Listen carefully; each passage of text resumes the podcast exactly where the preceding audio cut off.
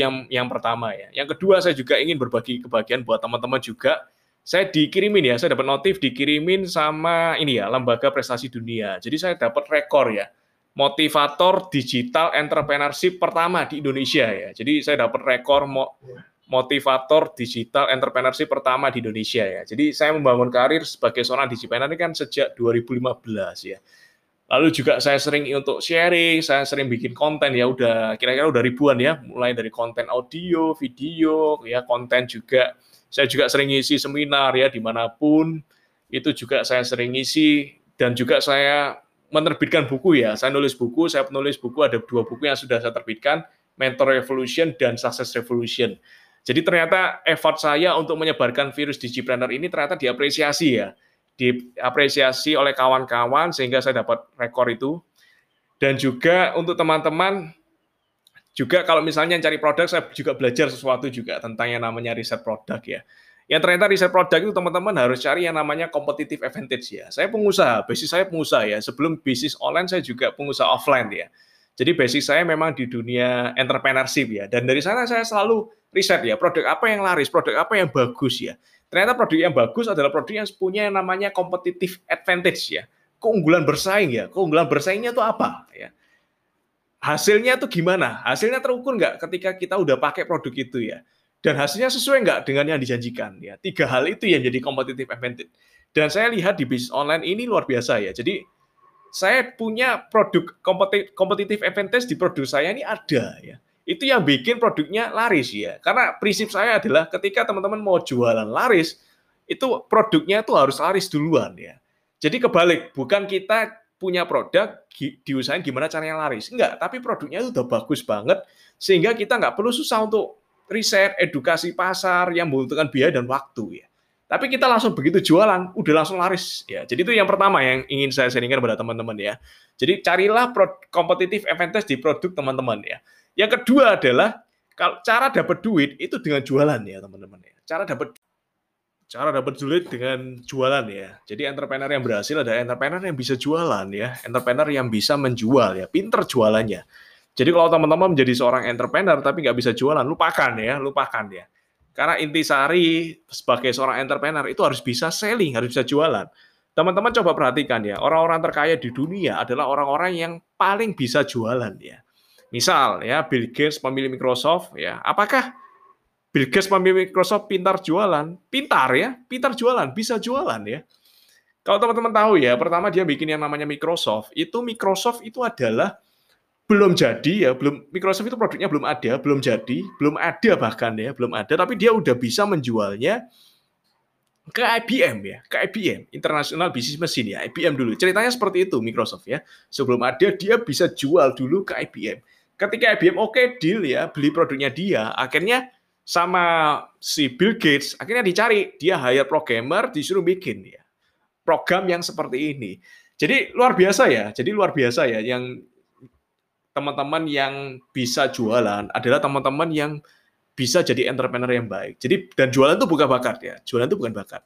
Jualan itu adalah skill kalian yang bisa teman-teman raih, yang bisa teman-teman pakai ya, yang bisa teman-teman gunakan ya. Dan bisa teman-teman untuk kembangkan ya. Jadi itu ya, cara cari duit adalah dengan jualan ya. No jualan, no duit ya. Gak dapat gak jualan, gak dapat profit ya. Itu itu pasti ya, sesuatu yang pasti, sesuatu yang mutlak ya. Rumusnya jadi entrepreneur yang sukses yang berhasil adalah seperti itu. Itu yang kedua. Yang ketiga yang ingin saya sharingkan pada teman-teman adalah jadi entrepreneur ya, itu jangan harap perjalanan yang mudah ya. Jangan harap perjalanan yang tidak berliku-liku, jangan harap perjalanan yang nyaman ya enak jadi entrepreneur. Teman-teman nggak perlu yang namanya bekerja keras ya kan, nggak perlu yang namanya harus harus tidur malam. Wah, keliru ya, keliru terbalik ya. Kalau teman-teman mengharapkan perjalanan entrepreneurship adalah perjalanan yang nyaman, perjalanan yang santai, yang nyaman, lupakan jadi entrepreneur.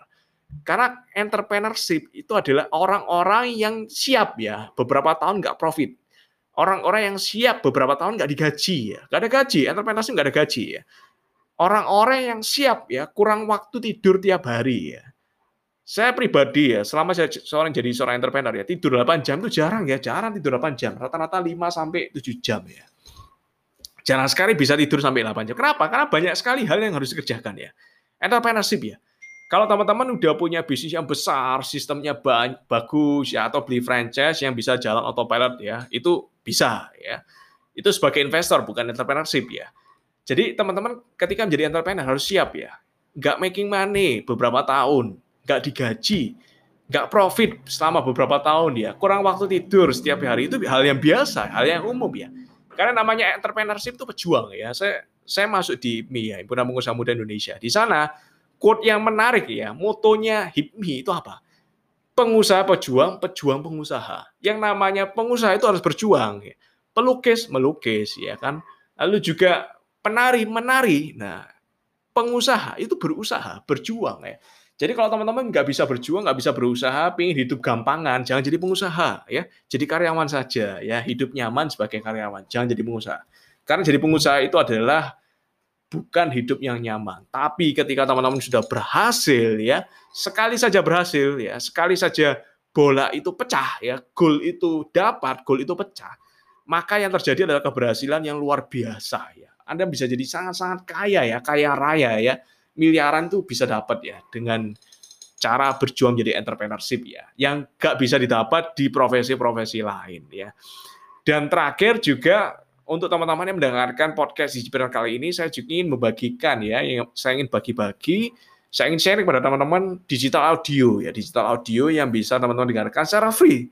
Jadi khusus teman-teman Digipreneur saya kasih akses gratis ya digital audio itu ada sekitar 80 sampai 90 materi yang bisa teman-teman dapatkan di mana di teman-teman tinggal buka browsernya teman-teman, teman-teman tinggal buka lalu teman-teman tinggal ketikkan ya trainerdigital.com ya. Saya ulangi lagi sekali lagi trainerdigital.com. Nah, dari sana teman-teman bisa akan dapatkan banyak manfaat ya kan bisa belajar banyak hal.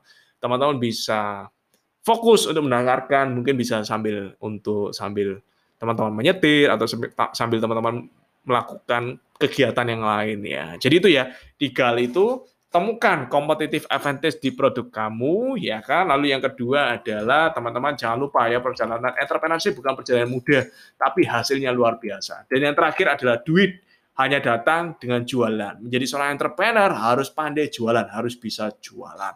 Tiga hal itu saya yakin akan memberikan dampak bagi bisnis teman-teman, akan memberikan dampak bagi kehidupan bisnis, kehidupan finansial teman-teman. Sudah selalu buat teman-teman, salam Digipreneur, salam sukses.